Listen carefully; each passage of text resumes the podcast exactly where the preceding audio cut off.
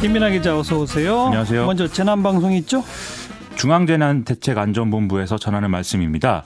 2020년 2월 26일 우리나라 전 지역에 코로나19 감염 확진 환자가 늘어나고 있어서 확산 방지를 위해서 자가 격리자는 다음과 같은 생활 수칙을 반드시 준수해 주시기 바랍니다. 첫째, 감염병 전파 방지를 위해서 격리 장소 외에 외출은 금지해 주시고요. 둘째, 독립된 공간에서 이 경우에 혼자 생활을 하셔야 됩니다. 셋째, 진료 등의 외출이 불가피할 경우에 반드시 관할 보건소에 먼저 연락을 하셔야 되고요. 넷째, 가족 또는 동거 인하고 대화를 할 때 접촉하지 않도록 주의해 주시기 바랍니다. 다섯째, 개인 물품을 사용하고 건강 수칙을 또 반드시 지켜 주시기 바라고요. 참고로 격리 장소에서 무단 이탈한다든지 격리를 거부하는 등의 어떤 위반 사항이 발생하면 관련법에 따라서 300만 원 이하의 벌금이 부과될 수 있습니다. 이와 같은 내용은 중앙재난 중앙재난안전대책본부에서 알리는 내용입니다. 네. 자, 오늘 시사위키 첫 번째 항목은요. 꼼수냐 묘수냐입니다. 음, 어떤 소식이에요? 지금 여당 지도부는 계속 부인하고 있지만 더불어민주당의 비례전담 정당 창당 얘기가 계속 나오고 있는 상황입니다. 일부에서는 당내 조직을 활용한 창당을 통해서 이 사실상의 어떤 청년 민주당을 창당해야 된다 이런 구체적인 아이디어까지 나오고 있습니다. 음, 네. 그게 어떤 아이디어죠? 지난 24일에 고한석 전 민주연구원 부원장이 쓴 페이스북 글 내용이 이제 보도가 됐는데요. 네. 민주당 내에 이게 과거에 청년위원회였던 조직이 전국 청년당으로 이제 조직 명칭이 바뀌었다고 하거든요. 오. 어. 그런데 이것을 지역위를 갖춘 실질적인 정당인 청년민주당으로 개편을 한 뒤에 네. 여기서 청년 후보들끼리 경선을 치러서 비례대표 명단을 이제 만들도록 하자라는 겁니다. 음. 이걸 통해서 이제 더불어민주당의 실질적인 제1당 지위를 지키는 동시에 차세대 청년 정치인을 키우 키우는 것까지 이제 두 마리의 토끼를 잡자 뭐 이런 내용이었습니다. 이런 제안에 대해서 지도부는 뭐라고 그래요? 계속 이제 비슷한 얘기를 하고 있는 건데요. 구체적으로 검토한 일은 없지만 누가 당을 만드는 것을 말릴 수는 없지 않겠느냐 뭐 이런 얘기입니다. 장경태 더불어민주당 청년위원장도 오늘 MBC 라디오에 나와서 현재까지는 전국 청년당을 비례 전담 정당으로 이제 바꿔서 활용할 계획은 없다라고 밝혔는데요.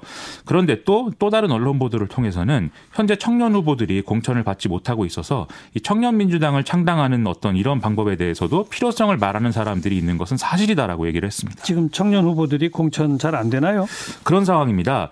예, 를 들어서 오늘 더불어민주당은 서울 송파병의 현역 의원인 남인순 최고위원을 단수 공천하기로 결정을 했는데요.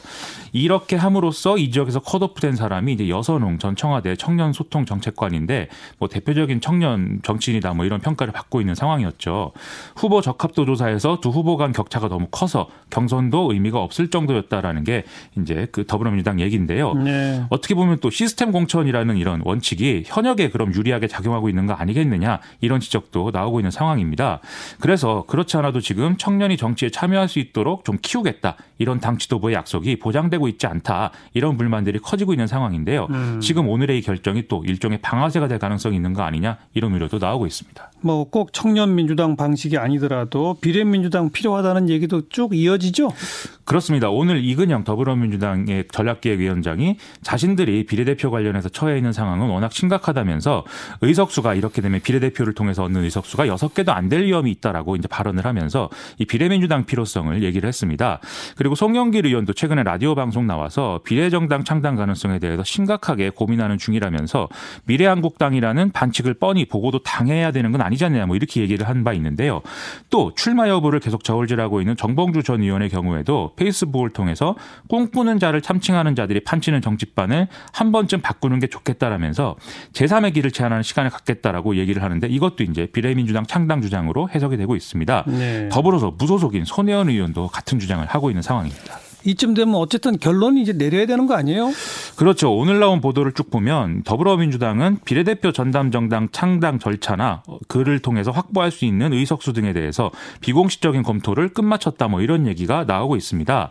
그래서 이것과 관련한 여러 시나리오들이 얘기가 나오고 있는데 일정에 대해서는 다음 달 초에 창당을 완료하고 이제 중순 정도의 비례대표 후보를 선출을 하면 총선 후보 등록 스케줄을 맞출 수 있다 이렇게 봤다는 것이고요.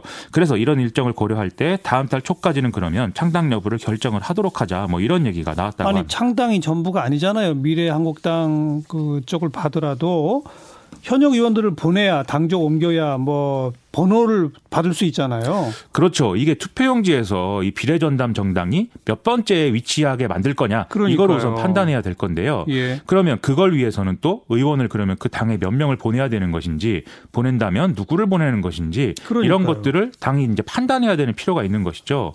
여기다가 비례대표 후보를 정리해야 된다 이 문제도 있는데요. 더불어민주당은 이미 후보 공모를 포함해서 비례대표 경선 절차에 착수를 한 상황이거든요. 다음 주부터는 면접을 비롯해서 일정들이 쭉 진행이 되는데 이런 상황에서 이제 비례전담 정당을 창당하게 되면 이 비례대표 후보들을 위성 정당으로 이렇게 보내는 것인지 음. 아니면 혼란을 감수하고서라도 양당이 따로따로 뭐 비례대표 후보를 내는 것인지 예. 이런 문제가 생기기 때문에 쉽지 않은 상황입니다. 그러니까 현실적으로 쉽지 않고 명분도 없고 그렇죠. 그래서 안 된다는 목소리도 또 강력하죠. 그렇습니다. 예를 들어 이제 비례대표 공천관리위원장을 맡고 있는 우상호 의원의 경우에는 오늘 언론을 통해서 이 비례정당 창당이라는 게 말만 무성하지 실제 진행되는 것도 없고 명분도 없어서 반대를 한다. 이렇게 얘기를 했습니다. 그래서 이런저런 의견이 나오는 거에 대해서도 총선을 앞둔 상황에서 불안감을 토로하는 정도일 뿐이지 실제 논의를 진행하고 있는 당내 인사는 없다. 이렇게 얘기를 했는데요. 또 외곽에서의 창당 논의 이런 것들에 대해서도 뭐 창당이라든지 공천 심사를 해본 일이 없는 외부인들이 의견 교환을 하는 수준이기 때문에 당 지도부가 나설 필요도 없다. 이렇게 좀 상황을 일축하고 있습니다. 자, 시사비키 두 번째 항목은요. 이제부터 인구 절벽입니다. 출산율 또 떨어졌죠? 통계청이 작년 인구 동향 조사 결과를 내놨는데요. 작년에 이제 합계 출산율은 0.92명으로 사상 최악이었던 전년도의 0.98명보다 더 떨어진 것으로 파악이 됐습니다. 즉 역대 최저 기록을 갱신한 건데요. 이 합계 출산율이란 여성 한 명이 평생 낳을 것으로 예상되는 평균 출생아 수를 말하는데 이게 1 미만이라는 것은 이 상황이 지속될 경우에 한 세대가 지나도 지나면 출생자 수가 지금의 절반 이하로 줄어든다. 이런 뜻으로 볼 수가 있습니다. 지금 전문가들은 국가의 존속에 필요한 인구 유지를 위해서 출산율이 2.1명은 돼야 된다. 이렇게 보고 있어서 우려가 상당합니다. 네. 그한 20대, 30대가 지금 거의 애를 안 낳는다 이거죠? 그렇습니다. 이 35세 이상 고령 산모 비율이 전체 33.3%로 전년보다 1.5%포인트 증가한 게 이제 그런 부분을 보여주는 건데요. 예. 산모의 평균 출산 연령도 33세로 전년 대비 0.2세 정도 상승한 그런 상황입니다. 네. 40대를 제외한 전, 연, 전 연령층에서 출산율이 크게 감소했는데 특히 주출산 연령이라고 볼 수 있는 20대 후반과 30대의 경우에 상당히 유의미한 폭으로 감소한 것으로 이제 나타났습니다. 혼인 건수 자체가 줄고 있 죠? 그렇습니다. 지난해 혼인 건수는 24만 9천여 건으로 전년보다 1만 8천여 건 줄어들었는데요.